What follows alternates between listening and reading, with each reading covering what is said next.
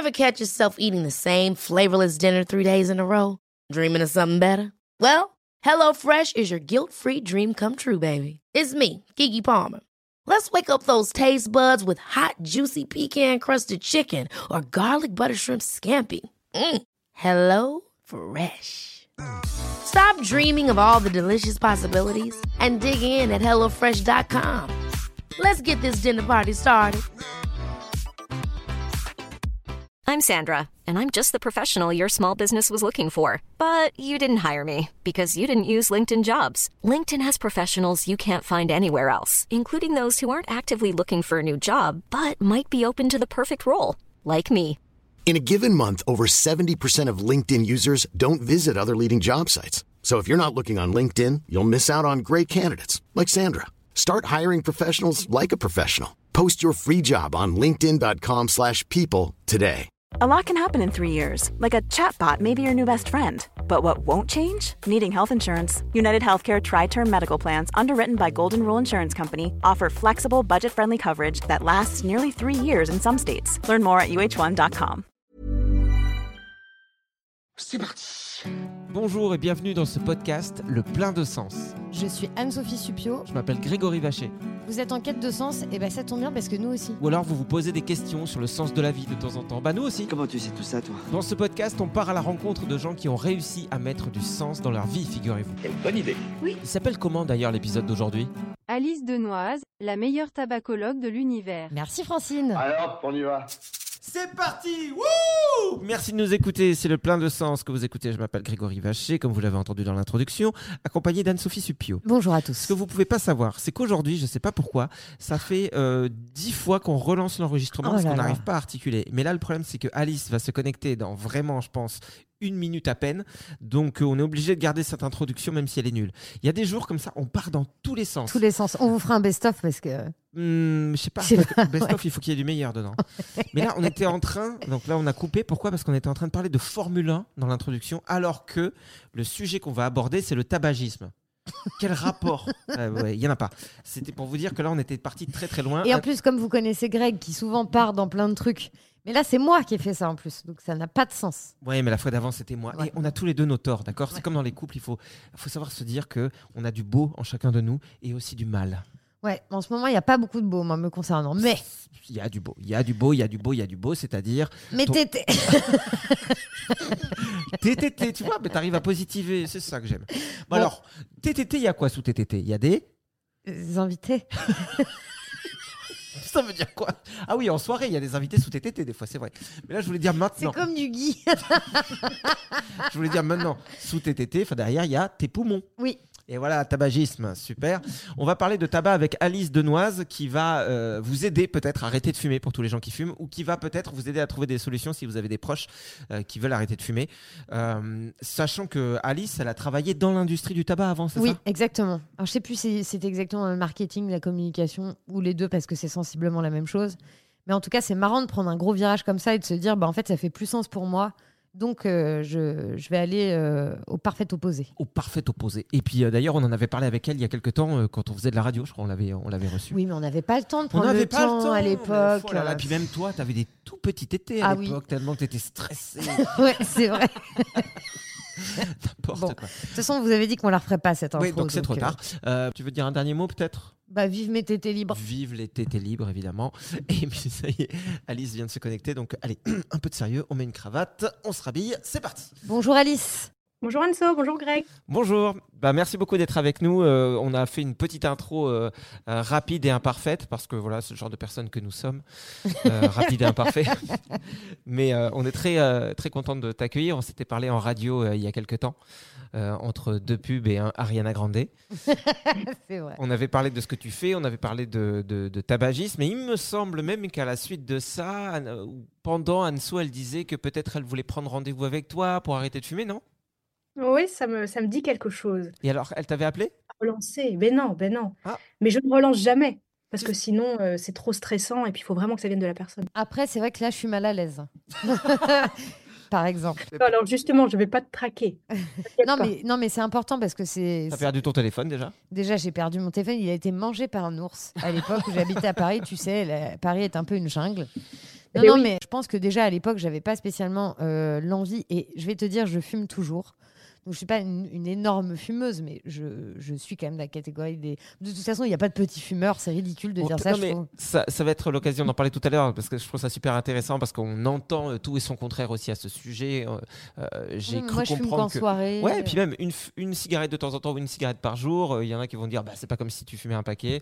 Et dans d'autres circonstances, j'ai entendu des gens dire ah, mais c'est la même chose, tu peux fumer une cigarette ou 30, ce sera pareil, Michel.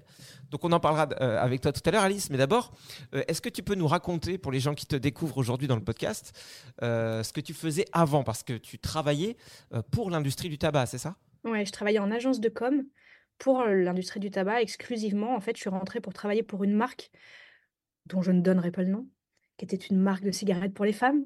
Et en fait, on devait la relancer dans le monde pour en faire une marque cool. Enfin, non, pas du tout une marque cool, d'ailleurs, en faire surtout une marque euh, un peu à la Chanel, très belle et capter le plus de femmes possible.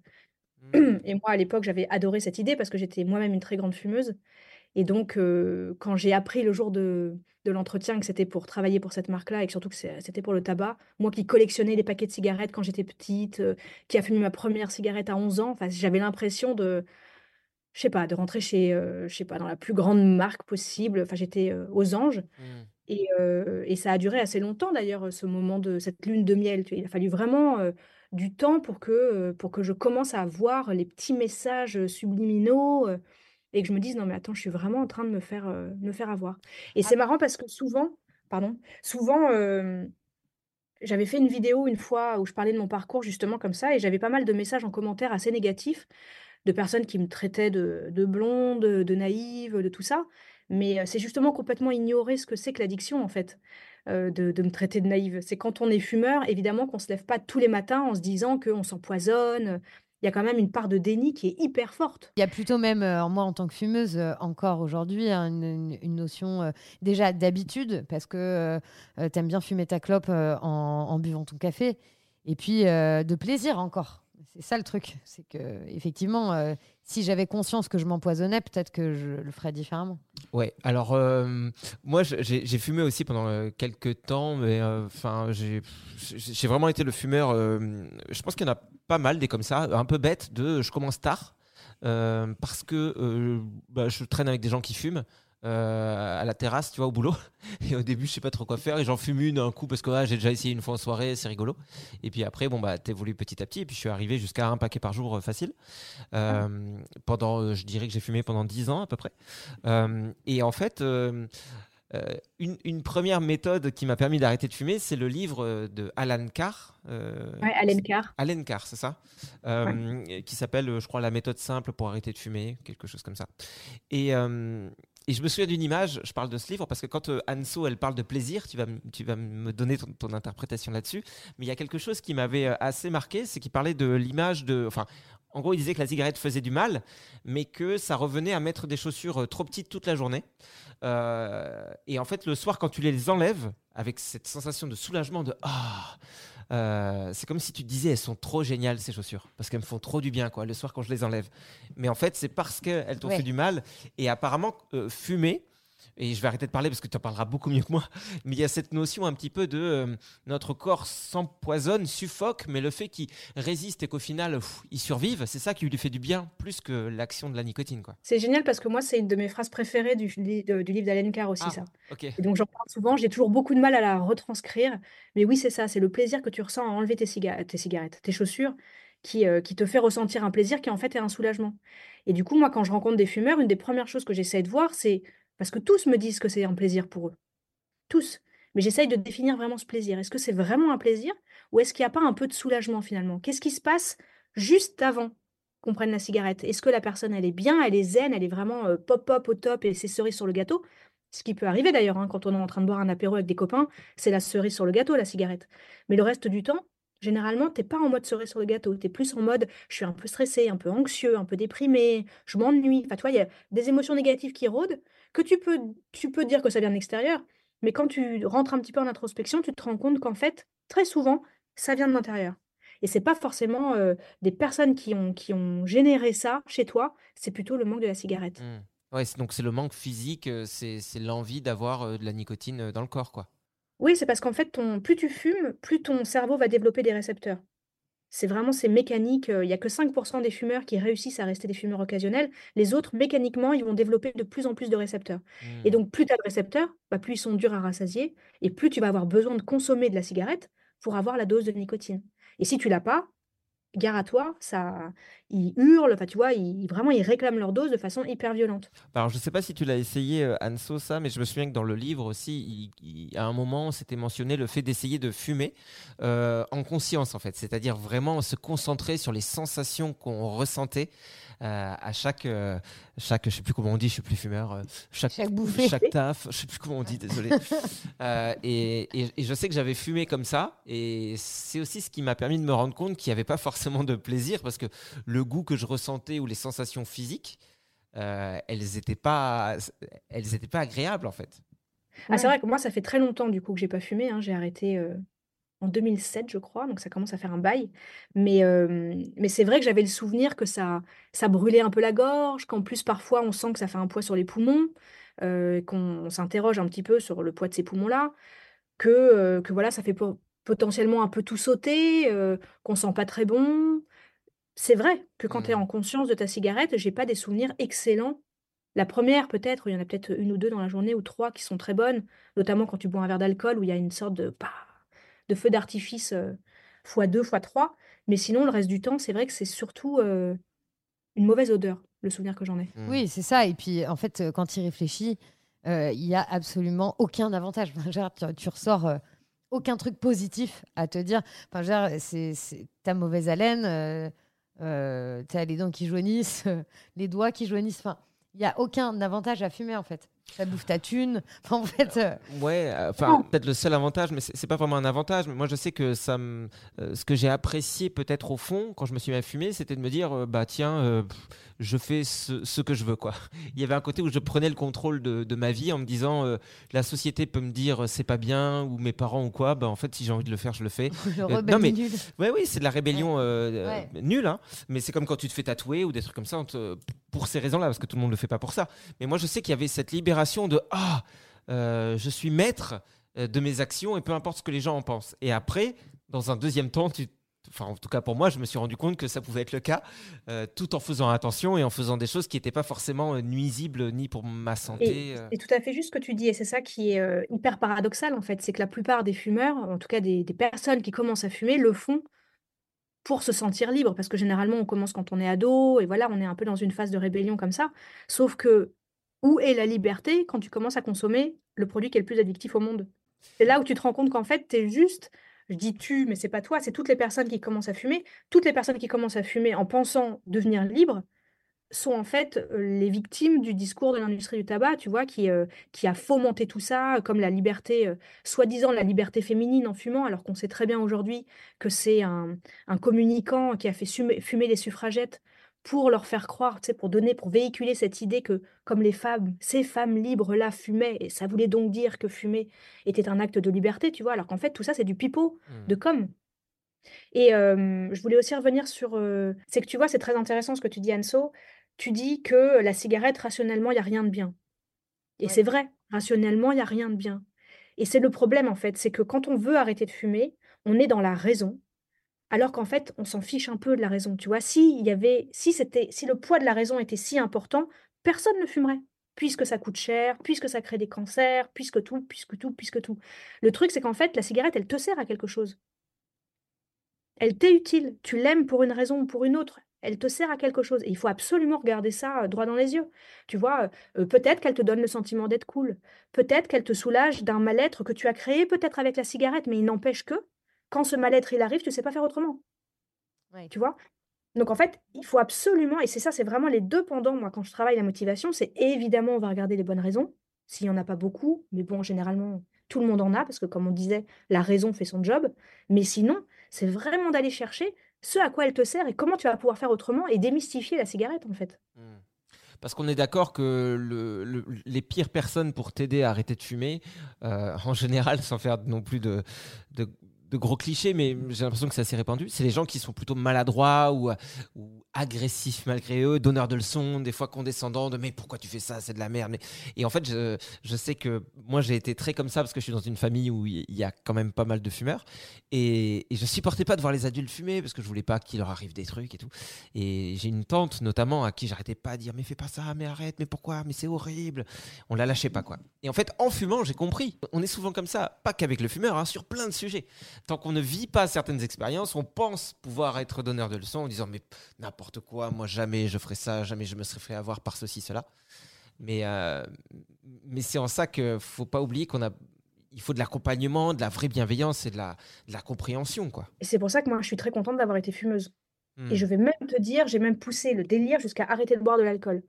Parce que justement, je me disais, je suis pas crédible en fait quand je suis là en train de dire aux personnes que j'accompagne, bah vas-y, bah, contrôlez-vous le soir, c'est comme de boire un petit verre, vous n'en prenez pas. Puis moi, le week-end arrivé, hop, hop, hop, je buvais des verres d'alcool.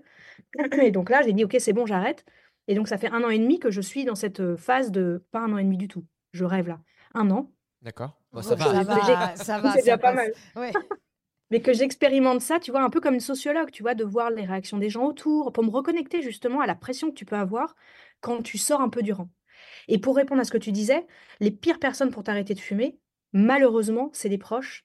Parce que les proches, en fait, ils, ils ont envie d'arrêter de, f- ils ont envie que tu arrêtes de fumer parce que tu leur fais peur quand tu arrêtes de fumer. Et donc, en fait, ça dit quelque chose d'eux, tu vois. Ils ont peur pour toi, ils ont peur de souffrir si tu pars, ils ont Oui, peur oui, de souffrir si tu es malade. Et donc, en fait, ça, ils te, ils te balancent toutes leurs émotions. Et toi, bah, tu te les récupères comme ça. Mais généralement, les émotions, comme tu dis, elles sont négatives.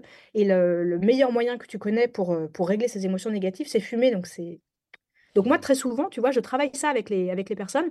Je leur dis, OK, donc on va, on va commencer à s'occuper de votre conjoint ou de, ou de vos enfants.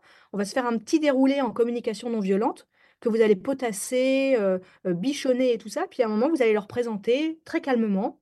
Et on va voir comment ils vont recevoir ça et, et pour qu'ils vous lâchent la grappe. Parce qu'en fait, plus ils, vous, ils sont sur vous comme ça, moins vous avez envie et moins vous réussissez à arrêter de fumer. Et puisqu'on parle de famille, Alice, en fait, moi, je, je suis dans une famille où mon frère est fumeur, mon père est fumeur, je suis fumeuse. Ma maman n'a jamais fumé, elle est... et donc du coup, ça, me fait penser à ça parce qu'elle, elle, elle est souvent en train de me faire des réflexions du genre, tu vois, je vais préparer une quiche. Et donc, le- le sujet de discussion n'a absolument rien à voir avec la clope, mais tout va être la clope, quoi, tu vois. Va me dire, bah, tu vois, euh, quand on fait une quiche, bah, par exemple, il faut arrêter de fumer. Des trucs euh, qui n'ont aucun sens. Donc, euh, elle, elle aimerait vraiment que j'arrête de fumer, mais elle le fait tout le temps avec maladresse. Et puis, maintenant, je l'entends même plus tellement elle le fait. Mais est-ce qu'il y a des prédispositions comme ça, par exemple, pour être. Si, par exemple, tu as eu des parents fumeurs, tu vas forcément être fumeur. Enfin, tu vois, est-ce que c'est des choses que tu as déjà constatées en consultation? Bah, bien sûr, et puis y a... c'est pas que de- des choses que je constate, c'est des choses qui sont sourcées scientifiquement. hein. Que quand tu vas avoir une, une hérédité de, l'addiction, ça existe l'hérédité de l'addiction. Ça va pas tout faire. Tu vois, pas parce que tu as eu un père ou une mère qui était alcoolodépendante que tu vas être alcoolodépendante, heureusement. Mais il y a quand même une prédisposition, tu vois, sûrement un cerveau un peu plus sensible, un peu plus sensible. Mais après, tu as plein d'autres choses. Tu as ton environnement. Toi, par exemple, euh, sans, qu'on- sans, sans parler forcément des gènes, le fait d'avoir des parents qui fument autour de toi, ça on le sait aussi, fait que les enfants vont plus facilement fumer. Mmh. Mais ça, pour une réaction, enfin, moi c'est comme ça que je l'explique, mais pour avoir eu une mère qui fumait énormément, euh, il y a un moment donné, tu as beau lire sur les paquets fumez-tu, quand tu vois ta mère qui s'enquille trois paquets de cigarettes, tu te dis, ça peut pas être si dangereux que ça, elle ferait pas ça, parce que là c'est du suicide. Tu vois? Et donc, tu as un truc un peu dans le cerveau qui te dit, euh, non, non, c'est bon, c'est bon. Ouais. Et donc, forcément, l'enfant va être plus euh, amené à, à tester. euh, euh, voilà. Et puis après, euh, et puis après, il y a le, le côté, le produit aussi. Le produit, il t'accroche plus ou moins. Ouais. Je veux dire, d'avoir une hérédité ou un parent qui prend de l'héroïne de l'héroïne ou pas, toi, tu prends de l'héroïne, t'es mal engagé. Parce que de toute façon, le produit, il t'accroche. Ouais. Ouais. Et la cigarette, en fait, c'est ça aussi. hein. La cigarette, c'est un produit hyper addictif. Ouais. Mais là, euh, tu- pour le coup, je, je- je comprends ce que tu dis parce que j'ai l'exemple d'un copain qui, euh, euh, que je connais depuis maintenant euh, 20 ans. Et en 20 ans, on a souvent fait des soirées où justement il y avait des cigarettes, machin. Tout le monde a fini par devenir fumeur régulier. Et lui, c'est le seul qui est capable encore aujourd'hui. euh, il est capable de fumer euh, une cigarette euh, ou deux dans une soirée et après il va pas fumer pendant trois semaines. S'il y a une autre soirée, ok. Après, si c'est plus pendant un an, il fume plus pendant un an parce qu'il est euh, parti vivre au Brésil. Après, quand il revient, machin, il y a une soirée. Mais il n'a pas du tout, j'ai l'impression, euh, ce côté euh, addiction. Alors comment ça se fait? Parce qu'on nous dit quand même que la cigarette, enfin la nicotine est addictive. Mais est-ce que ça veut dire que la plus grosse addiction est mentale? Euh, et, que physique, et, et que la physique est pas si difficile ou au contraire il y a des gens qui, pour lesquels c'est tellement pas dans le tempérament que même une addiction un peu difficile physiquement bah ils s'en accommodent très bien ils pensent à autre chose quoi Non, c'est vraiment que, euh, comme je te disais tout à l'heure, tu as 5% des fumeurs qui, qui n'ont pas le cerveau accroché par la nicotine. Donc ça veut dire que c'est vraiment physiologique. Après, de toute façon, toutes les personnes qui fument, il va y avoir euh, un aspect psychologique et comportemental, des habitudes que tu vas créer et tout ça. Mais c'est là où tu te rends compte qu'en fait, à partir du moment où tu n'es pas accroché physiologiquement, tout ce qui est psychologique et habitude, c'est presque anecdotique. Évidemment, c'est très important, mais euh, parce que à partir du moment où tu es dépendant physiquement, eh ben, tes habitudes, elles sont renforcées par le poids de la, la- la dépendance physique, tu vois. Mais ton copain, là, lui, il- finalement, c'est comme manger un carré de chocolat, quoi. Tu vois, s'il y a du chocolat, c'est bien, s'il n'y en a pas, c'est pas grave. Et c'est comme ça que la plupart des gens fonctionnent. Mm. Tu vas pas te rouler par terre si tu n'as pas de chocolat, a priori. Euh, mais c'est un cas très rare. Et ce qui est très intéressant aussi, là, et je- je- j'en profite pour le dire, c'est qu'il y a beaucoup de personnes que je vois qui me disent, mais oui, mais moi, je connais un tel, un tel, un tel qui est fumeur occasionnel. Comme si ils, ils pensent que cette personne, comme elle peut le faire, ils peuvent le faire aussi. Sauf que les personnes qui sont fumeurs occasionnels n'ont jamais été fumeurs quotidiens. Et donc, à chaque fois, je les interroge là-dessus. Je leur demande, est-ce que vous êtes sûr qu'il a jamais fumé, enfin, il a, comment, comment il a fumé dans le passé, quoi? Et en fait, ils se rendent compte que, bah non, il a jamais été accroché, en fait. Oui, c'est sûr. Moi, j'ai essayé pour le coup, quand j'ai arrêté de fumer, de, de- de devenir un fumeur occasionnel, après avoir totalement arrêté. Et puis, en l'espace de quelques mois, j'ai totalement replongé. Et donc, euh, la fois où j'ai arrêté pour de bon, il y a maintenant euh, deux ans et demi, euh, je savais que, voilà, je, je me suis dit, OK, plus jamais une seule cigarette en aucune circonstance. Et au moins, euh, je sais qu'il je sais qu'il y a pas. Il y a moins de danger de retomber, quoi, parce que j'ai pas l'impression Bah oui. de pouvoir être ce genre de personne, ça c'est clair. Oui, puis bon, hein, Oui. d'après ce que te dit Alice, en plus, euh, le fait pas. Ah, ça marchera pas. hein. Et, et justement, euh, quand tu dis à Alice que c'est euh, euh, donc il y a, il y a- y a cette, ce- cette addiction quand même de, alors je sais plus comment tu disais ça dans les comportements quoi, c'est un- une habitude. Euh, et on en parlait euh, tout à l'heure avec Anso quand tu lui disais euh, si tu fumes c'est forcément qu'il y a une raison. Euh, Est-ce que euh, tu notes des choses assez récurrentes, euh, assez générales, assez répandues justement dans les raisons pour lesquelles euh, les gens aiment fumer? Ah oui, la première de loin, c'est l'association tabac-alcool. Ok. Ça, c'est vraiment le truc qui fait que c'est vraiment le dernier fil à couper très souvent. Les gens ont beaucoup de mal à imaginer pouvoir boire de l'alcool sans fumer.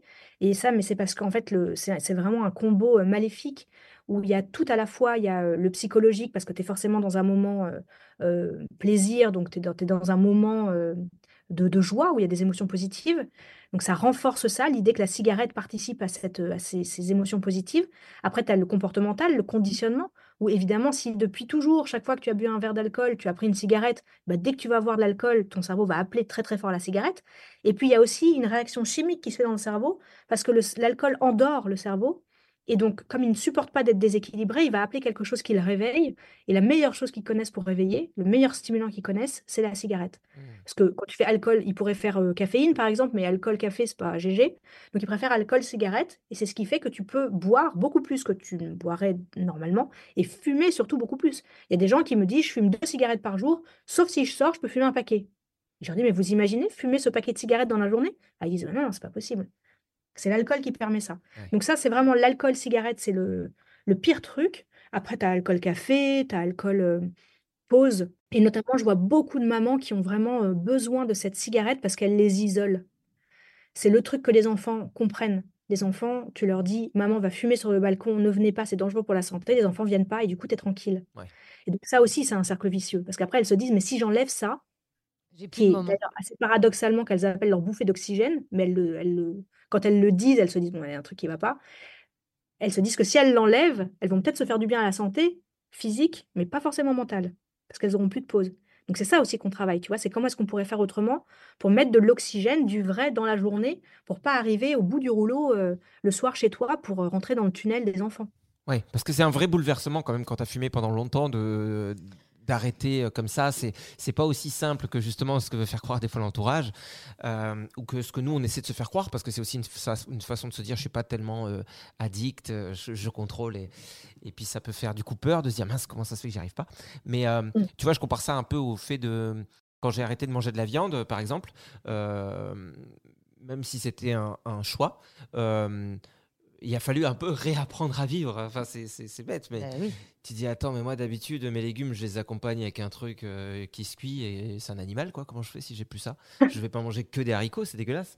Et euh, et en fait c'est- ça aussi qui doit faire peur. Ce bouleversement de ma vie elle est réglée comme ça aujourd'hui et, euh, et lâcher les, les choses que je connais, ça doit être assez vertigineux quoi. Ouais. C'est pour ça que c'est très important pour moi, et c'est ce que j'explique à chaque fois, c'est de commencer par euh, la dépendance, l'addiction à la nicotine, parce que ces chamboulements-là, ça va être un sujet.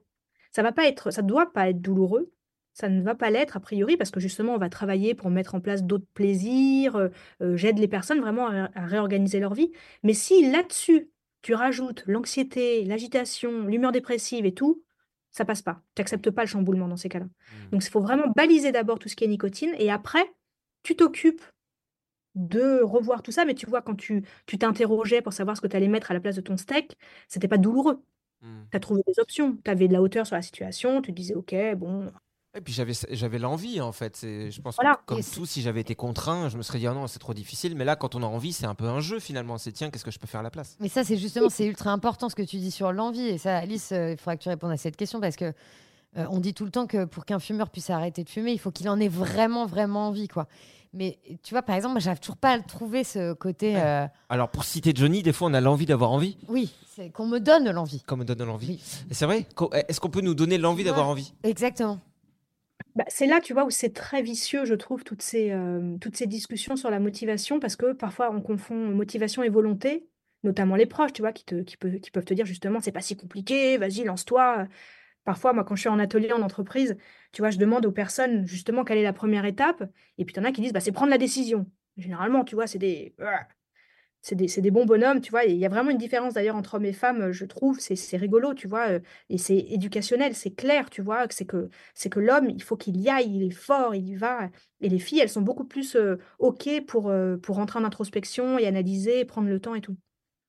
Donc euh, ça, je sais, voilà, j'aimerais euh, creuser un peu plus le sujet, mais c'est vraiment quelque chose que je remarque à chaque fois. Mhm. Mais en tout cas, la motivation, c'est vraiment quelque chose de compliqué.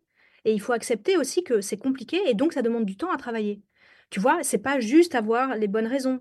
C'est aussi, comme je te disais, regarder exactement à quoi te sert la cigarette, parce que si tu n'anticipes pas ça, bah, tu vas être comme ça et tu vas pas avoir envie.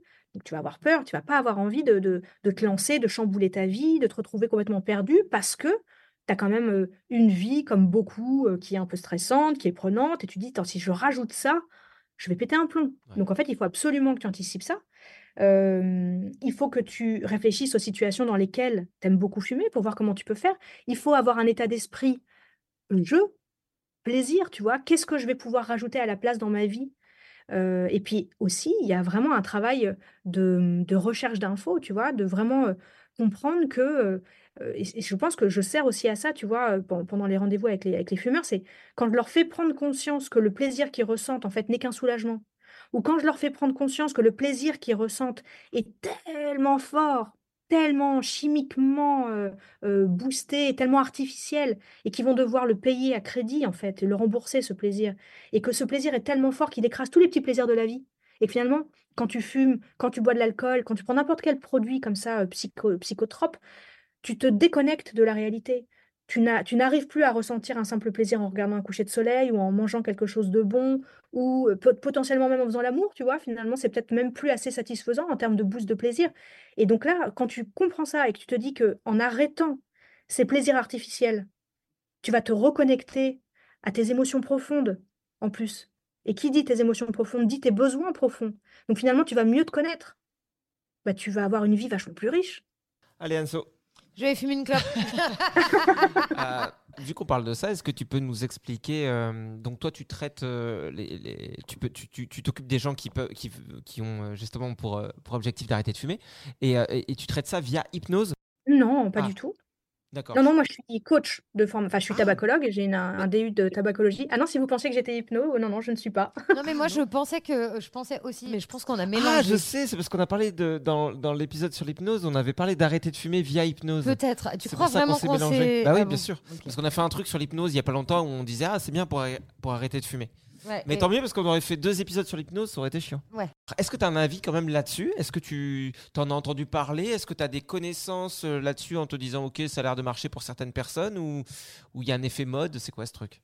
Non, alors déjà, l'hypnose, ça marche. hein, et là, il y a un bon moyen de savoir si une méthode est efficace ou pas, ou si on peut lui faire confiance, c'est de voir si elle est rentrée à l'hôpital ou pas. L'hypnose est rentrée à l'hôpital, donc a priori, c'est qu'il y a des bonnes sources Ah, bah, euh, tu vois, je savais scientifiques. pas. On a bien Ah fait si, de maintenant tu opères des gens sous hypnose. Bon, on a bien fait de parler d'hypnose. Hein. Oula, il faut avoir sacrément confiance. Hein. Ouais, C'est c'est quand il pleure que tu dis ah non ça marche pas. Il est pas hypnotisé. c'est quand il crie. D'accord. Mais non, non, l'hypnose est vraiment rentrée. Et l'hypnose, en fait, est hyper efficace pour s'occuper de tout ce qui est euh, de, de la partie addiction psychologique et comportementale. Par exemple, les croyances que tu as sur la cigarette, les peurs que tu as, euh, les habitudes. Tu vois, ça va aller casser des, des connexions que tu peux faire, par exemple, entre alcool et tabac.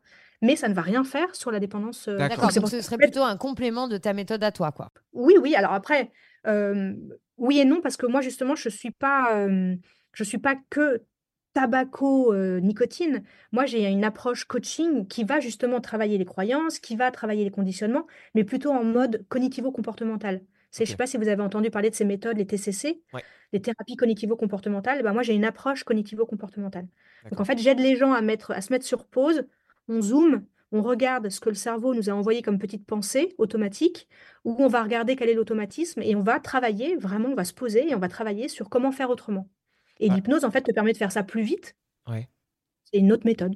Bah, je sais que en, en termes de euh, psychologie, euh, j'ai envie de dire euh, générale, moi qui suis allé voir pas mal de psy, j'avais cherché des psys qui faisaient justement de la bah, c'était TCC, c'est ça, hein, thérapie euh, cognitivo-comportementale, euh, parce que c'était décrit comme euh, des thérapies qui justement nous permettent de nous comprendre un peu avec les, les outils qu'on a là maintenant en ce moment, comment fonctionne notre cerveau, pourquoi je réagis comme ça dans telle circonstance, et qui venaient euh, du coup un peu euh, ch- changer par rapport à toutes ces méthodes de psychologie qu'on connaissait pendant des années, de raconte ta vie, on va aller chercher dans l'enfance, dans le machin, dans le truc. Et il y avait quelque chose de beaucoup plus euh, euh, concret déjà et, et- et, qui permettait d'avoir des, des résultats plus rapides aussi. Euh, Mm. Puisque c'était comme faire des exercices euh, voilà, musculaires, tu fais ça avec ton cerveau, tu dis ah ok, quand j'ai ça, je pense à ça, je fais ça, et, euh, et- et ça peut changer la vie très très vite. Donc je me doute qu'appliqué à, à, l'univers de la cigarette pour quelqu'un qui a envie d'arrêter de, fumer, ça doit, ça doit être même enthousiasmant en fait pour les gens. Ben oui, parce qu'en fait, et c'est aussi pour ça que j'ai fait une formation pour être coach, pour, parce que je savais que c'était vers cette, dans cette direction-là que je voulais, euh, je voulais aller, mais aussi parce que très rapidement, je me suis rendu compte que, encore une fois, la cigarette est un outil. Et comme c'est un outil, c'est un outil. Une fois qu'on a découvert pourquoi c'est un outil, je trouvais ça horrible de dire bon, bah voilà, il y a un petit sujet de confiance en vous, bonne chance, et à bientôt. Enfin, tu vois, non, c'était pas Oui, possible. Il fallait absolument que je me sente légitime pour pouvoir aller aider là-dessus, pour pouvoir aller aider les personnes à s'organiser. euh, tu vois, c'est sur des sujets plus ou moins euh, profonds. Alors évidemment, la limite avec la thérapie, euh, la psychothérapie, n'est à- faut pas la franchir, donc faut vraiment connaître ses limites et pas aller sur le, sur les causes, sur les, traumas, les choses comme ça, les blessures d'enfance. Encore que on peut, on peut entendre, tu vois, des blessures et nous, ça nous aide à travailler. Mais, c'était hyper important pour moi de pouvoir aller sur ces sujets. Ce que j'adore, c'est que j'ai vraiment le sentiment de donner le pouvoir aux gens. En fait, de mieux se comprendre, de connaître leurs biais cognitifs, de connaître leurs croyances, de les aider à faire des pas de côté. Et à partir du moment où tu travailles comme ça, en fait, tu les aides à travailler sur des sujets bien plus importants. Tu changes la disquette, quoi. Et euh, ça se passe comment euh, quand euh, quelqu'un vient te voir? Il faut, euh, évidemment, même si c'est très différent suivant les, les gens, quand même pour qu'on se rende compte, on est d'accord que c'est pas un coup de baguette magique, c'est pas on vient te voir une séance et tout, et, et tout roule derrière. C'est très drôle ce que tu dis parce que justement, tu sais, je fais des petits réels sur, euh, sur Instagram. Mhm. Et le prochain, là, qui va sortir euh, mercredi ou vendredi, c'est euh, c'est justement sur ce sujet-là. D'accord. Il y a des personnes qui me demandent si je peux les accompagner en une séance. Et non, justement, j'aurais beaucoup aimé, mais non, je ne peux pas. Parce que t'imagines que la cigarette, elle est ancrée dans leur vie depuis des années et des années. C'est un mensonge de dire qu'en une séance, c'est possible, tu vois. Et pourtant, les gens sont hyper intéressés par ça. Évidemment, c'est plaisant, tu vois, de te dire que comme ça, bam, tu vas te, tu vas te libérer. Donc j'ai plein de demandes, moi, sur mon site pour les magnétiseurs, euh, pour, euh, tu vois, plus c'est euh, un peu perché, C'est vrai. même si, voilà, je sais pas si c'est perché, mais en tout cas, pas sourcé scientifiquement, ça c'est sûr, bah, plus ça plaît. Et là, j'entends énormément, énormément parler des, euh, des piqûres dans les oreilles, par exemple. Mais il faut faire attention parce que les piqûres dans les oreilles, tu vois, c'est deux sessions, ça coûte cher. Euh, Il y a quand même peu de personnes qui ont arrêté définitivement avec ça. D'ailleurs, qu'est-ce que c'est que quand on te dit euh, j'ai euh, X% de réussite, est-ce que ces personnes qui sont accompagnées, ces patients, si on peut appeler ça des patients, sont suivis sur plusieurs années Ouais. Tu vois? Les, Moi, les pourcentages de réussite, ça, attention, méfions-nous. Moi, j'avais jamais entendu parler de, de cette méthode. hein, de- Non, ça donne pas envie. Hein. Non, mais du coup, j'ai pas du tout envie d'y aller. Mais du coup, du coup, tu disais un truc intéressant parce que est-ce que ça veut dire que plus tu as été fumeur longtemps, plus tu as besoin de travailler de séances ou ça n'a rien à voir si du coup on met le doigt sur la source du problème entre guillemets et du pourquoi on fume et pourquoi euh, on met en place ces habitudes, ça peut aller plus vite. Ça peut aller plus vite. Et puis en plus, ce qui est assez contre-intuitif, c'est qu'en fait, je me rends compte. bah, Là, ça fait, ça va faire huit ans maintenant que je fais ça. Donc, tu vois, ça fait un petit bout de temps que j'accompagne des fumeurs. Et donc, je commence à vraiment discerner, tu vois, des, tendances. Et très clairement, quand tu es un très gros fumeur, donc ça veut dire que tu es dépendant fort physiquement, et ben, le fait de prendre de la nicotine, en fait, ça te soulage tellement. Parce que tu es tellement dans les montagnes russes toute la journée que rien que ça, en fait, ça te chamboule la vie positivement. Et donc, beaucoup de choses à côté rentrent dans l'ordre toutes seules. Et tu te dis, oui, tu as peut-être un petit moment d'un petit pop-up, un petit truc, mais tu as tellement été confronté au côté négatif de la cigarette que c'est bon, tu n'y retourneras pas. Là où c'est plus compliqué, c'est pour un fumeur occasionnel. Quelqu'un qui a fumé, par exemple, pendant deux, trois ans, qui commence à sentir qu'elle est un peu accrochée, mais qui en même temps a beaucoup de plaisir encore, c'est plus compliqué. Mais ouais, je pense que c'est ce qui s'est passé avec moi. Moi, j'ai senti que je commençais à m'accrocher quand c'était trop tard, quoi. Et c'est ce qui a fait que derrière, ah, j'ai commencé à tomber en disant bon, euh, ça va se régler tout seul. Et puis bon, bah, au bout d'un moment, tu te dis bon, faut que je fasse un truc parce que ça ne marche pas. Mais du coup, Alice, euh, les gens viennent euh, en tant que particulier, c'est-à-dire que moi, bon, de toute façon, je devais t'appeler, donc j'ai bien compris que je pouvais Tu vas le faire, tu vas le faire. que j'allais le faire. Mais tu as, aussi parlé d'entreprises aussi tout à l'heure, donc ça veut dire qu'il y a des entreprises qui euh, font appel à toi pour sensibiliser leurs salariés. Enfin, en tout cas, j'aimerais connaître un peu, euh, est-ce que tu vois une, euh, un changement un peu des comportements humains face à la cigarette? Est-ce que tu trouves que les jeunes, par exemple, fument moins? Est-ce que, vu que tu interviens dans les entreprises, est-ce que tu as senti une baisse de la consommation de la clope ou pas du tout? Enfin, tu vois. Alors, en entreprise, oui, moi, je, j'entends de plus en plus que euh, quand j'ai en, amont, tu vois, les, décisionnaires au téléphone, souvent, ils me disent, il n'y a pas grand monde qui fume chez nous. C'est plutôt positif. Après, comme je fais des ateliers en petits groupes et que c'est quand même un truc hein, de venir à un atelier organisé par ton entreprise, c'est clair que je vois pas tous les fumeurs de l'entreprise. Ouais. Parce qu'ils ont peur d'être pointés du doigt encore un petit peu peut-être et tout. Mais, euh, mais en tout cas, euh, ce que je vois aussi, c'est qu'il y a de plus en plus de vapoteurs. Ouais. Ah, ben Donc, ça, euh, je voulais en parler aussi. Eh ouais, parce que c'est un gros sujet. Et puis après, pour, euh, par rapport aux jeunes, bah ça, c'est des chiffres. hein. Moi, je vois peu de jeunes euh, en rendez-vous, forcément, parce Oui. qu'ils ne sont pas encore dans cet état d'esprit-là d'arrêter. Mais euh, les chiffres disent qu'en tout cas, il y en a de moins en moins. D'accord. Et alors, euh, est-ce que c'est au détriment de, enfin, ou, euh, au profit plutôt de, des vapoteuses euh, Parce que c'est vrai que moi, je, connais aussi dans mon cercle proche de plus en plus de gens qui vapotent, mais il n'y a pas encore cette notion de ah, je suis accro, il faut que j'arrête. Enfin, c'est comme si la vapoteuse, du coup, ça restait un truc un peu cool à côté. Là, pareil, je sais, je sais pas quoi en penser. Est-ce que c'est pire que la cigarette? Pareil. Est-ce qu'on ne sait pas? Et parce que c'est, on peut lire tout et son contraire là-dessus aussi.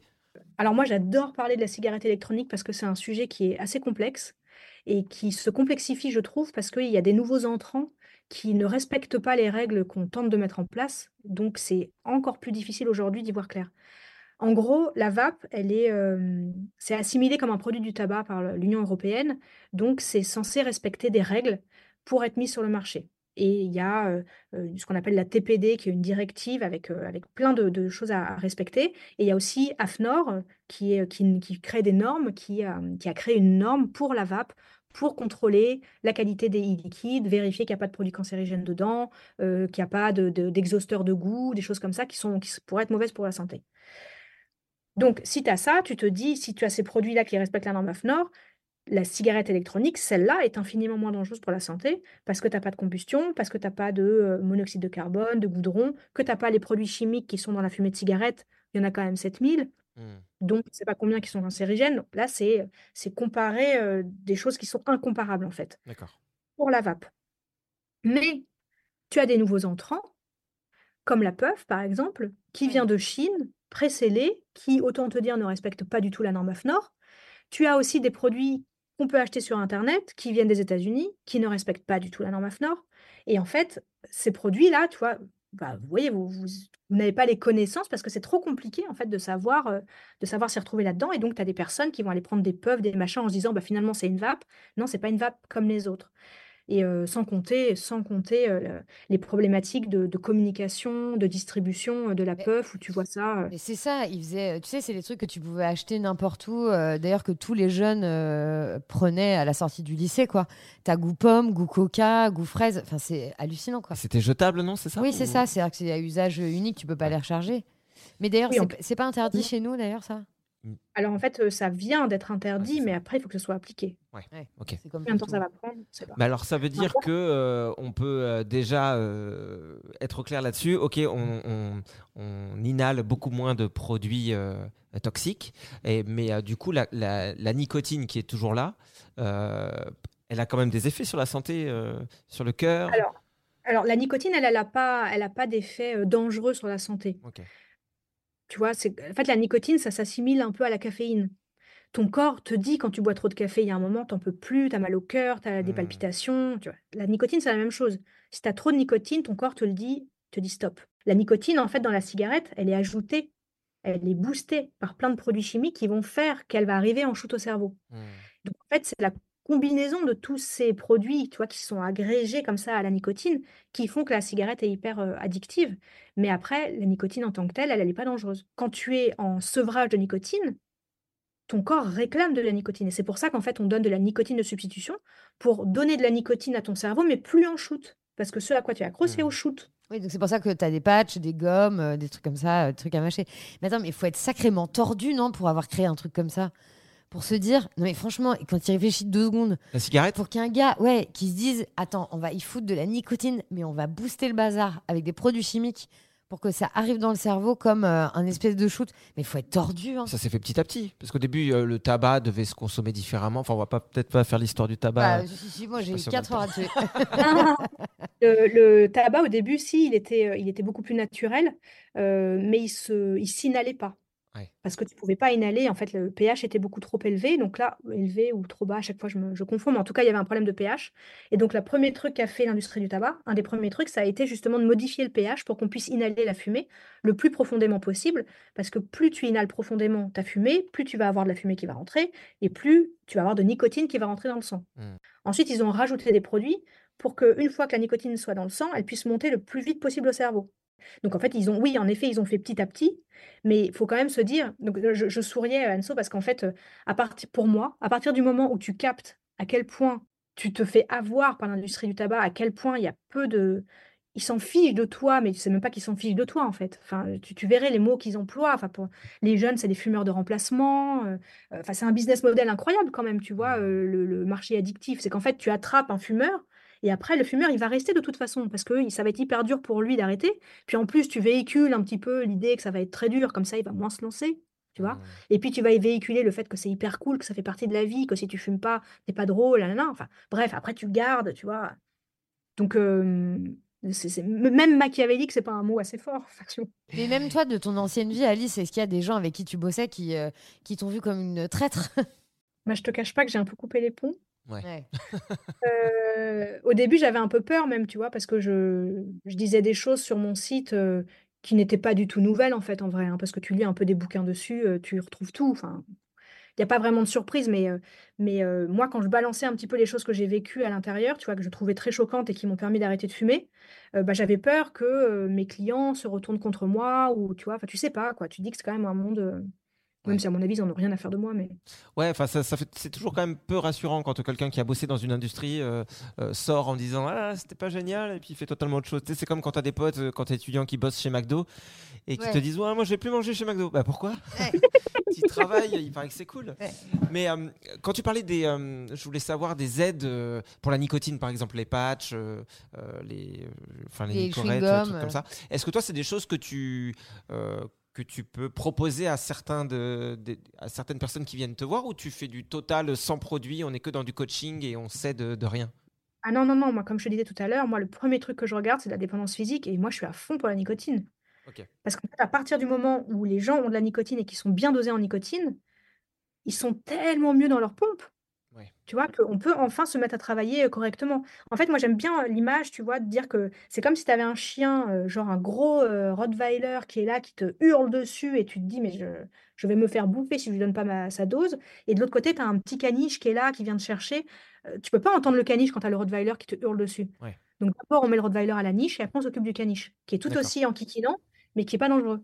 D'accord, parce que moi j'avoue que j'ai une, une expérience un peu euh, euh, particulière euh, quand j'ai arrêté de fumer. C'est que la fois où ça a marché, j'ai utilisé des, des patchs qui me mettaient pas très à l'aise. Donc je suis passé aux gommes. euh, donc les chewing-gums et là j'avoue euh, je trouvais ça super parce que euh, il y avait ce côté immédiatement qui me soulageait quoi dès que j'avais envie de fumer je prenais une gomme et Ok, donc j'ai baissé la nicotine parce qu'il y a plusieurs dosages de nicotine euh, sur la gomme jusqu'à arriver à la plus basse, Euh, mais euh, j'étais quand même accro. C'est que j'arrivais à un moment où la cigarette me manquait plus, mais je voulais tout le temps mes nicorettes. Et petit à petit, j'ai réussi à transformer ça en chewing-gum normal. C'est que je faisais une nicorette, un chewing-gum. Ah, mais du coup, j'ai Oui. été addict au chewing-gum Ah oui. parce qu'il fallait que je mâche un truc. Ouais. Et après, je crois que je suis passé genre petit à petit sur des tic-tac. Et maintenant, après, euh, c'est rien. l'héroïne.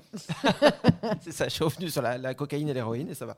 Non, non, mais tu Et vois, j'ai dû faire une espèce de descente euh, palier par palier, mais ça a marché. Mais quand je dis ça aux gens, d'habitude, ils font Oula, ouais, non, c'est chaud. Ouais, mais moi, tu vois, je recommande en priorité le patch parce que justement, le patch, en fait, tu coupes ce, ce, ce côté euh, appel de nicotine, réponse. Ouais. Ton patch, il est là, il, il- vraiment, tu lui délègues totalement le travail. Et en plus, si tu as vraiment besoin, bah, tu vas aller prendre peut-être une petite pastille, une petite gomme, euh, un peu de vape, tu vois, mais temporairement. Mais c'est très important de suivre ça justement parce qu'il y a des personnes que je, re- que je vois qui me disent, bah, moi, ça fait 10 ans que je suis aux pastilles. Ah oui, bah non, bah, c'est pas l'idée. Ouais. Eh, Parce que ça peut être dangereux si c'est trop longtemps. C'est pas que c'est trop, c'est pas que c'est dangereux, mais que il y a plusieurs raisons pour lesquelles tu voudrais arrêter de fumer, tu vois. Tu pourrais arrêter de fumer pour ta santé. Et donc, dans ces cas-là, bah, tu prends un peu trop de pastilles. Bon, bah, c'est pas très grave. C'est pas idéal parce que tu as un peu de, de, de- pas d'aspartame, mais tu vois, des, des, Ouais, c'est un des- peu des sucré quand même. édulcorants, tu vois. Ouais. Et donc, à un moment donné, quand on prend pendant 20 ans, c'est peut-être pas génial. Mais euh, c'est surtout au niveau de la liberté. Bah C'est-à-dire ouais, quand tu es toujours là en train de te dire où sont mes gommes et tout, tu vois, il y a un moment où Oui, le fil. remplacé une addiction par une autre. c'est ça. Voilà, c'est pour ça que c'est important de savoir ce qu'ils veulent vraiment pour Ouais. pouvoir leur proposer le chemin le plus euh, adapté pour qu'ils soient vraiment hyper, euh, hyper sécures. Ah, c'est ça que je voulais dire tout à l'heure, mais j'ai une demi-heure de retard. Euh, euh, quand- non, non, bah, parce que quand on parle de aller voir pourquoi pas un magnétiseur ou hypnothérapeute ou les gens qui te disent est-ce que ça peut se régler en, en une séance, je pense qu'il y, a- il y a un truc d'époque aussi où on est habitué à avoir tout tout de suite, on commande à manger, il faut que ça arrive maintenant, euh, on veut un Uber, il est en bas de chez nous et on se fait déposer je sais pas où, il faut qu'il y ait un métro ou un bus qui arrive toutes les deux minutes, il faut que dès que j'ai envie de regarder un film, paf, j'allume ma télé, je suis déjà connecté euh, sur 1000 plateformes et tac, je veux ça maintenant. Et, euh, et donc forcément, euh, euh, ça m'étonne pas euh, qu'on te demande ça. On, on- on- on- on voudrait tout euh, sans travailler, quoi. Et, euh, et je pense que c'est aussi le. Euh, c'est un autre sujet, mais je pense que c'est aussi Non, une grande cause de, de- de notre malheur aujourd'hui, dans notre société, c'est que ne plus savoir ce que c'est que de devoir euh, patienter ou attendre euh, ou faire des efforts pour obtenir des choses, euh, ça fait qu'on ne se satisfait pas de ce qu'on a derrière. quoi. Et donc, quelque part, tu arrêtes de fumer, tu y arrives demain. Ouais, mais c'est Bah, tu vas refumer dans six mois, parce que tu vas dire, Bah, c'est bon, je sais comment j'arrête, maintenant je vais aller voir Michel, il me fait euh, abracadabrouf, et puis paf. Non, mais moi, je trouve que c'est important ce que tu dis parce que, euh, en fait, en réalité, si c'était trop facile d'arrêter de fumer aussi, bah, ce serait trop facile de reprendre ça. aussi. T'enchaînes après, tu pourrais arrêter, reprendre. Donc, euh, c'est peut-être pas plus mal de traverser une période peut-être un tout petit peu difficile et de le vivre ce moment qui soit désagréable et, et compliqué euh, pour ne pas retomber, quoi. Sachant qu'encore une fois, tout est relatif, tu vois. Moi, je, vraiment, je travaille avec les gens pour que ce soit pas douloureux. Hmm. Mais c'est un chemin. Ouais. Et donc, tu vois, parfois, ils me disent, ah, c'est long, c'est long. Et je, leur- et je leur dis, bah, souvenez-vous, gardez-vous bien ça en tête pour dans deux mois, trois mois, de vous rappeler toutes les phases par lesquelles vous êtes passé, où vous vous êtes dit, c'est le temps qu'il faut pour me séparer de ça, quoi. Ouais. Et je suis complètement d'accord avec toi, euh, Greg, tu vois, il y a un truc qui s'appelle le biais de proximité. Et c'est vraiment le biais de proximité, c'est un, un- un des biais cognitifs qu'on retrouve le plus en fait dans, le, dans les addictions. C'est cette impulsivité à consommer tout de suite pour avoir un plaisir, plutôt que de repousser ce plaisir dans l'idée d'avoir un, un bien-être euh, à plus long terme. Ton cerveau, il n'est pas capable, il veut prendre tout de suite ce qu'il faut. Et ça, en fait, tu te rends compte que notre société, elle, euh, elle, elle augmente complètement ce biais avec euh, Insta, avec les- c'est ce système de récompense aléatoire, tu vois, où tu es là en train de scroller, scroller, scroller. Pareil, tu as tout ce que tu veux, comme tu disais, tu as tout ce que tu veux quand tu veux, et donc tu ne supportes plus la frustration. Mmh. Et donc ça aussi, ça passe par réapprendre à laisser le temps au temps, se recentrer, tu vois, écouter ce qui se passe à l'intérieur, quoi, mettre sur pause. Et comment on fait, Alice, si par exemple il y a des gens qui nous écoutent et qui se disent Je crois que cette femme m'a véritablement donné envie d'arrêter de fumer Euh, comment, comment on fait pour te contacter euh, sur ton site internet Euh, Est-ce qu'il faut te voir Est-ce qu'on peut le faire à distance? On peut le faire à distance, on peut le faire. J'ai un cabinet, pour l'instant, c'est un mardi sur deux, chez Gynécée. C'est un superbe lieu qui est dédié aux femmes, mais moi, je reçois aussi des hommes. Mais Quelle rebelle voilà, celle-là Oh là là Quelle rebelle c'est une petite maison et tout, euh, en plein Paris. C'est vraiment super, super joli. Euh, et, en- et après, on peut prendre rendez-vous avec moi sur Médoucine. Ok. Médoucine, c'est une sorte de Doctolib, mais des médecines douces. D'accord. Et après, on me trouve sur les réseaux, le déclic anticlope, tout ça. Mais oui, oui, si je vous ai donné envie d'arrêter de fumer, venez me voir. Bah oui, euh, surtout que de, de ce que j'ai l'air de comprendre, euh, quand on commence avec toi, il n'y a pas une nécessité d'arrêter la clope tout de suite. De bon, on se parle, ça veut dire que maintenant, votre dernière cigarette, c'était ce matin. Euh, c'est, euh, C'est-à-dire que tu avances au rythme des gens, donc euh, les gens continuent à fumer pendant qu'ils te, qu'ils- Ah sont en sé- séance avec toi au début. Et c'est surtout, moi, le, le- mon premier objectif, tout premier, tout premier, c'est vraiment de créer une relation de confiance plus plus. Donc, je suis pas du tout là pour imposer des choses aux gens. Ils viennent me voir pour que je les aide, bah, je vais les aider. Je Ouais. vais pas leur imposer quoi que ce soit, tu vois. Je vais vraiment essayer Hmm. de comprendre le plus possible. Tu vois, moi, il y a vraiment une image que à chaque fois qu'on me demande comment j'accompagne, j'ai cette idée, tu vois, d'être vraiment connectée avec la personne. Euh, je suis un peu la rampe, tu vois, qu'elle va aller, la corde qu'elle va suivre sur le, sur le chemin. Donc, si elle veut. Et parfois, tu vois, il y y a des chemins qui, pour moi, ne sont pas les meilleurs. Tu vois, quand quelqu'un, par exemple, veut réduire sa consommation, passer par là, je trouve que c'est un chemin qui est compliqué, Hmm. qui peut être rassurant, mais qui est compliqué parce que finalement, tu es toujours en train de te dire Attends, je la prends maintenant, je la prends plus tard, ah non, je sais pas. Et donc, finalement, tu es obsédé encore plus par la cigarette.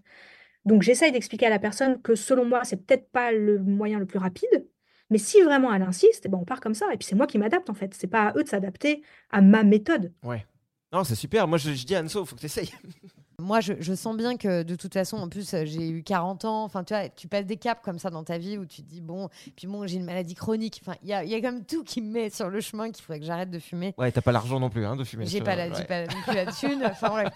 Il y a rien qui va, quoi. Mais euh, de ce que j'ai compris, là, ça demande un, un petit travail d'introspection. Et je pense qu'en ce moment, euh, je j'ai pas les reins, tu vois. Je, je suis pas tout à fait solide pour, euh, pour aller, aller gratter et aller chercher les pourquoi du comment.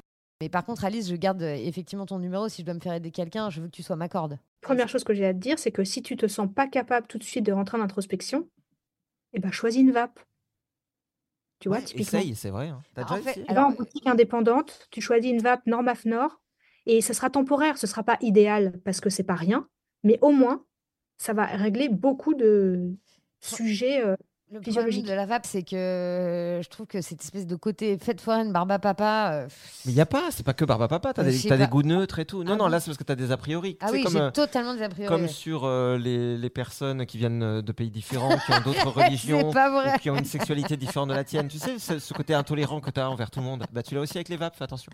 Oh, pardon, je voulais pas le dire au micro. Euh, non, je voulais finir avec une petite anecdote, si, si tu veux bien, Alice. Euh, et ça se trouve, c'est pas très intéressant, mais moi ça m'intéresse. Comment t'as arrêté de fumer, toi? Comment ça s'est Oui. passé? Euh, bah moi déjà, je l'ai pas fait en une fois.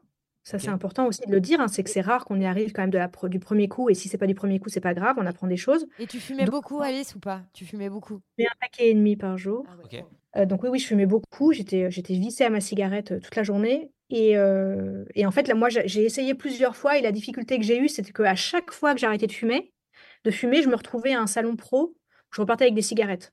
Où tu vois, où je découvrais les nouvelles petites cigarettes, les machins. Donc à un moment donné, où c'était trop compliqué, et je disais, allez, donne-moi juste une, et je repartais. Et, euh, et en fait, euh, qu'est-ce qui a fait que j'ai arrêté de fumer définitivement? Euh, c'est que vraiment, les essais se rapprochaient de plus en plus que j'en pouvais vraiment plus, que je toussais, que je sentais vraiment que ça allait pas, que ma grand-mère était morte quelques mois avant d'un cancer du poumon. Comme elle était vieille, elle n'avait pas voulu avoir de traitement parce qu'elle s'est dit, bon, ça va, j'ai 85 ans, euh, laissez-moi partir. Du coup, j'ai vraiment vu le cancer du poumon et je me suis dit, mais c'est horrible, il est hors de question que je meure comme ça, Hmm. sachant que je fumais beaucoup plus qu'elle, euh, que j'avais commencé beaucoup plus tôt qu'elle, et je me disais, mais c'est vraiment ça qui m'attend, je vois pas comment je pourrais échapper au pronostic. Donc ça, c'était quand même très motivant. Et le fait que tous les soirs, je me couchais, je me couchais en me disant, demain j'arrête. Demain, j'arrête. Et tous les matins, je reprenais. D'accord.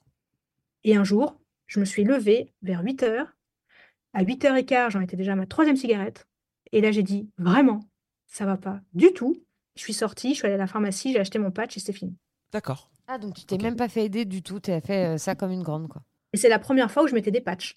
Et tu vois, ça a vraiment changé ma vie parce que du Mhm. coup, en fait, j'ai pas souffert. Bah ouais. J'ai pas eu besoin d'arrêter de, de prendre du café, par exemple, parce que la première fois, des fois avant, j'avais changé contre le thé. Je trouvais ça horrible de boire du thé. Déjà que j'avais arrêté de fumer. Hmm.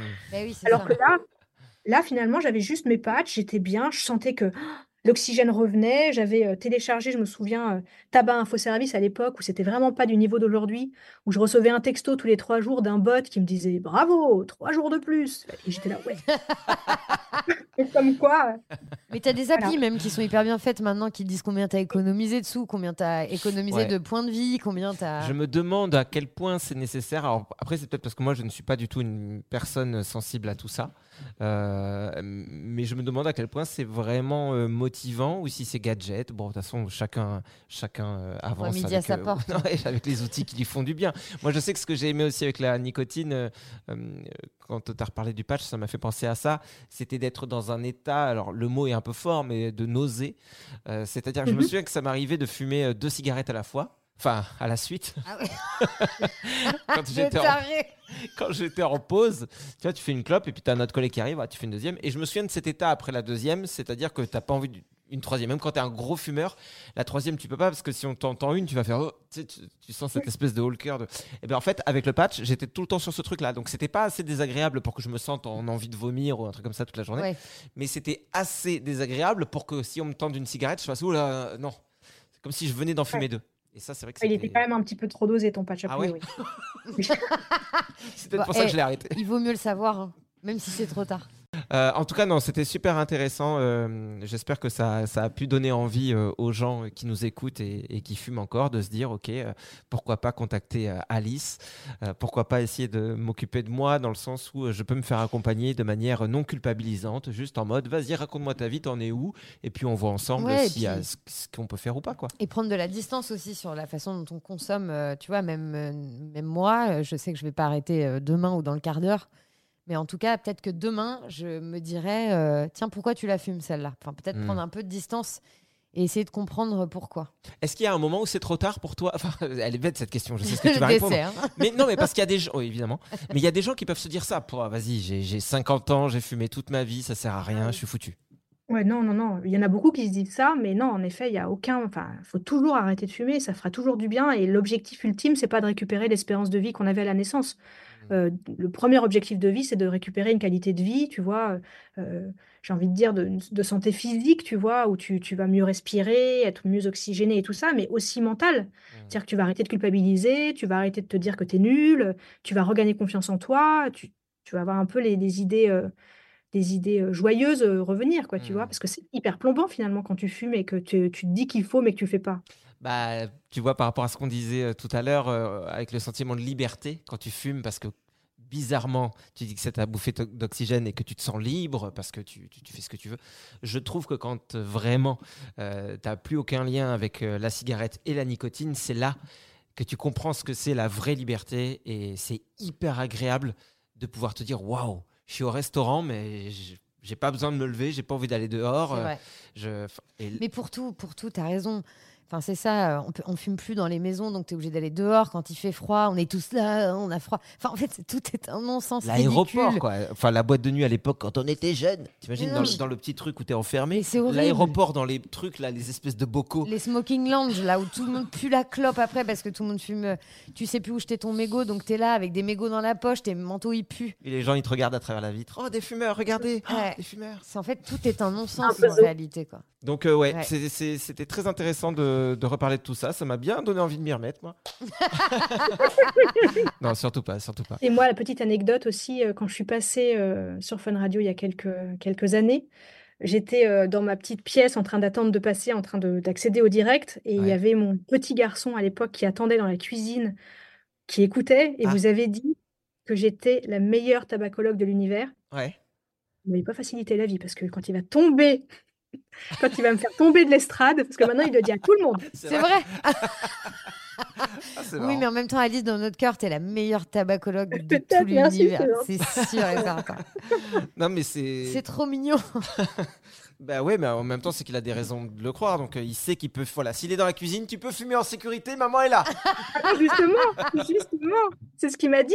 Il m'a Ah dit, mais tu sais que si jamais, de toute façon, je m'en fiche, si jamais je fume, je viendrai te voir. Et je dis, ah non, parce que moi, je peux pas m'occuper des gens que je connais. Donc, je m'occuperai pas de toi. Et là, il a dit, ah mince. Ça m'étonnerait pas que ce soit la meilleure tabacologue de l'univers, dans le sens où euh, peu importe le métier dans lequel on est, à partir du moment où il y a, euh, il y a une vraie euh, volonté d'aider, qu'il y a de l'intelligence, qu'il y a de la. Du sens. Ouais, c'est juste ça, hein. Ça- À partir du moment où tu prends n'importe quel humain dans son métier, euh, tant qu'il fait les choses parce que bah, il veut faire de son mieux, en acceptant que bah voilà, il fera toujours de son mieux et il sera jamais parfait, euh, et qu'il n'est pas juste dans ce rôle dans la pièce de théâtre dans laquelle on est. J'utilise tout le temps cette, cette image, mais voilà, nous les humains, on joue le rôle du banquier, du machin, et je suis le meilleur dentiste et le meilleur euh, machin. Bon. Là, c'est chiant. Mais quand effectivement il y a une personne comme toi, euh, spontanée, naturelle, et qui en plus a, a des compétences, une vraie sensibilité et de l'expérience, forcément que tu as la meilleure tabacologue de l'univers. Merci. Bref, veux-tu m'épouser? Je sais pas si- C'est peut-être maladroit. euh, bon, écoute, Non, on en non, reparle. c'était mal choisi. Je t'envoie un mail. Ouais.